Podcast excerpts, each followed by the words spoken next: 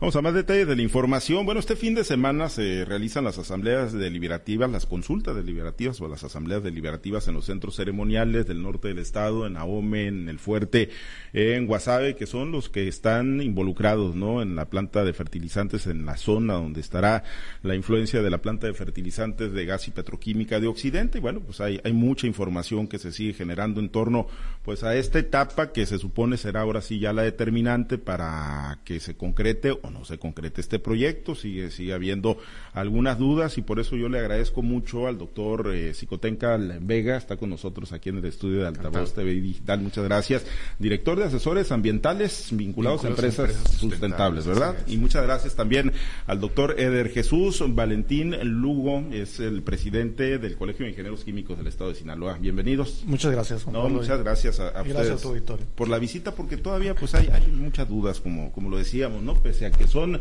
doctor eh, Psicotenca, tantos años, ¿no? Eh, sigue habiendo muchas dudas de parte de, algunos grupos que se resisten y que insisten sobre todo en que va a contaminar, se va a contaminar la bahía de Oguira con la construcción de la planta de fertilizantes de gas y petroquímica de Occidente. ¿Va a ocurrir esto, doctor? No, en definitiva no. Por el contrario, yo, yo considero que va a ser eh, más un impacto positivo por las acciones de conservación y mitigación que se estarían realizando y a las que se ha comprometido la empresa, ¿no? Es, eh, es un trabajo sin precedente el que se, el que se proyecta con la eh, coordinación de un sustento científico eh, que estaría eh, liderado por investigadores de la Universidad Nacional Autónoma de México, por de diferentes campus, y no se parte de, no se parte de cero, o sea, no se va a inventar el hilo negro aquí, ¿no? Aquí se van a realizar trabajos de recuperación de ecosistemas de, con la experiencia previa de otros sitios que ya han sido recuperados, ¿no? Y hablamos particularmente de una doctora que estaría liderando este, este proceso, eh, que ya hizo muchos trabajos de este tipo en la zona de la laguna en Cuatro Ciénegas, ¿no? Humedales que han sido impactados por actividades antropogénicas, humedales que sí tienen eh, un ecosistema muy frágil. Y sin embargo eh, estas en base a investigación y un sustento científico sólido serio pues se logró esta esta recuperación. Y lo mismo se busca para esta zona. y lo escucho con, con, con una gran seguridad que me hace pensar que no hay ni siquiera margen de error doctor. Pues yo eh, afirmo que no habría margen de error porque es un, es, eh, eh, repito, cuando tienes tú un sustento científico en, en, estos procesos, que así será, el, el, éxito es casi garantizado, ¿no? Ahora, doctor, doctor Eder, pues el manejo de, de, los productos que, que, se van a tener ahí en esa zona, en la planta de, de fertilizantes, en la planta de amoníaco, eh, pues digo, al final de cuentas generan mucho temor para la población. Eh, hay, hay maneras, están diseñados todos los mecanismos para el tratamiento, su procesamiento, su contención, evitar que contaminen, evitar que generen riesgos para la población. Desde luego que sí.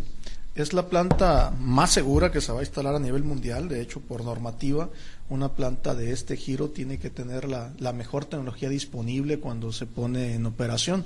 Eso significa que la planta de amoníaco será la más segura y con mayor tecnología en el mundo. Aparte, en el caso del producto que se va a estar manejando es amoníaco nídrico, es una sustancia química que es la segunda más producida a nivel mundial. Se producen cerca de 150 millones de toneladas anuales y tenemos también eh, la garantía de que el sexto productor a nivel mundial de amoníaco es quien va a estar coordinando la construcción de la empresa, con más de 36 años de experiencia en la producción de amoníaco y cabe destacar sin accidentes fatales. ¿no? Entonces, entonces se cuenta con la garantía de, de que hay experiencia, en, el diseño de la planta y operación, se cuenta con tecnología y se cuenta con una sustancia que es conocida por todos aquí en la región. Inclusive en la bahía de Tupolobampo no es ajeno, tiene más de 80 años conviviendo con este producto químico y cabe destacar que, como les digo, es la segunda sustancia química más sintetizada a nivel mundial y es de las que más beneficios trae a la humanidad, por lo tanto es una necesidad que se tenga instalada una planta de amoníaco. Ya lo dijo el presidente también, de que es una necesidad la producción de fertilizantes y entonces hacia allá van caminado. Deberíamos de estar pues eh, agradecidos en ese sentido de que se venga una empresa de esta envergadura, sobre todo por la producción de empleos y la producción de fertilizantes que eliminan el bueno, la especulación en cuestión del abastecimiento del producto, eliminando los costosos fletes y teniendo el producto accesible para los productores de la región, que seguramente serán de los más beneficiados. Sí, indiscutiblemente, ¿no? Yo creo que ahí sí en temas de, desarrollo económico, de generación de empleo, de impacto sobre el sector productivo, no, no hay mayores dudas, ¿no? Yo creo que los cuestionamientos siguen siendo en el tema eh, medio del medio ambiente, eh, doctor Psicotencal. Y bueno, eh, uno de los argumentos principales de los grupos opositores es que es un sitio Ramsar, que es un sitio protegido y que no tendría que construirse una planta de esta naturaleza. No, eso, eso es, es, es un argumento que no es, no es válido. Eh, hay que entender que los sitios Ramsar son designaciones internacionales para la conservación y uso sustentable de estos humedales. En los sitios Ramsar a nivel global, por ejemplo, el 30% de la producción de arroz se da en sitios Ramsar. Nosotros en Sinaloa tenemos nueve sitios Ramsar, en, todo el noroeste de México hay 40 sitios Ramsar y aquí tenemos un ejemplo claro en Guerrero Negro, por ejemplo, es un sitio Ramsar, eh, se produce sal, está la segunda salinera más grande del mundo en un sitio Ramsar.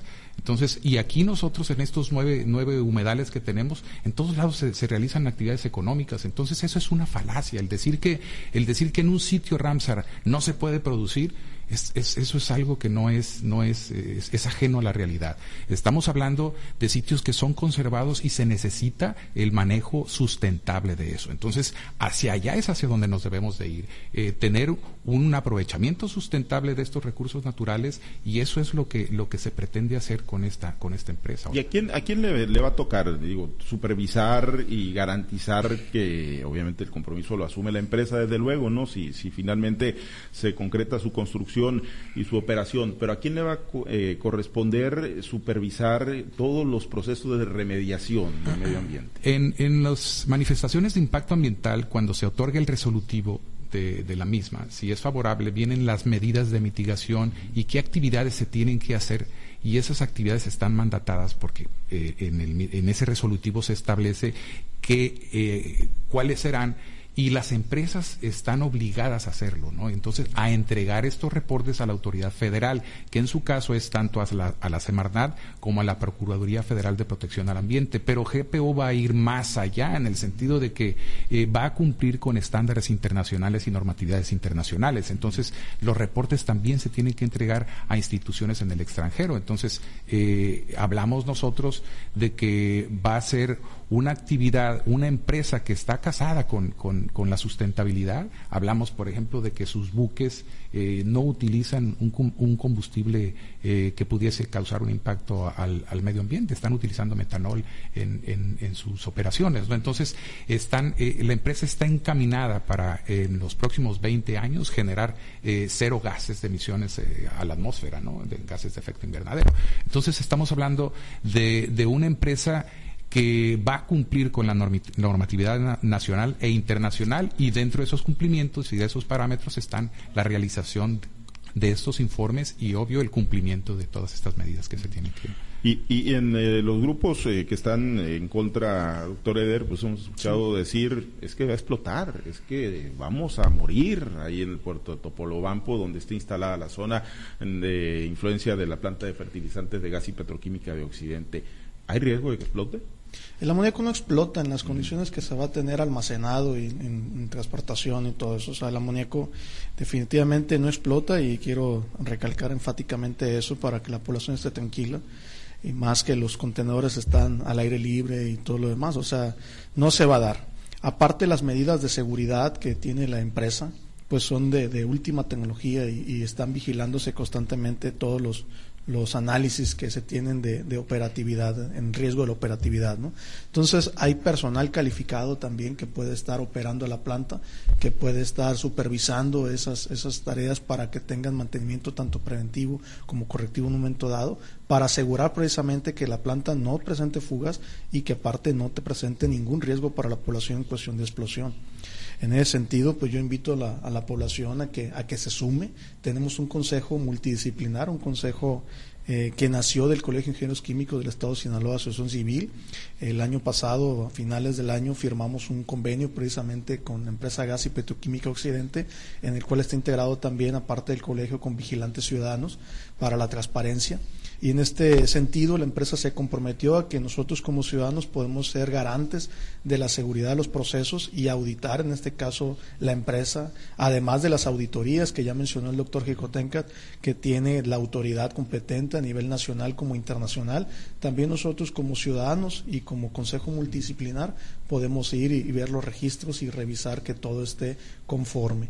Entonces es una empresa transparente que presenta todos sus registros y yo me pregunto, ¿qué empresa en la región hace eso? ¿no? Yo invito a las demás empresas a que se sumen con esa estrategia, que se vinculen más con los ciudadanos comprometidos, sobre todo con la seguridad y transparencia en la región y poder entonces ser ejemplo a seguir por las demás instituciones y empresas que están en la región. Ahora, sí tienen la, certeza de que habrá esa apertura por parte de GPO una vez que esté operando la planta, porque digo, igual y ya tiene los permisos, construye su planta y dice borrón y cuenta nueva y bueno, pues no quiero que nadie se meta ni que se ande desfamando aquí. Lo tenemos bajo notario, está, está mi notado y todo eso está como nota, con, con firma de notario, puedo poner disponible la información también en cualquier momento. Lo tiene también el, el, presidente de Vigilantes Ciudadanos, el señor Guillermo Padilla, también a su disposición, que fue parte de las firmas que tuvimos. Y esto nació a partir de un foro que tuvimos el año pasado precisamente entre Vigilantes Ciudadanos, organizaciones civiles, algunos representantes de cámaras, empresas de la región, al igual que la empresa de gas y petroquímico Occidente. En ese momento eh, su servidor coordinó la mesa de debates y a partir de los acuerdos que, a los cuales se comprometieron, se firmó ante notario.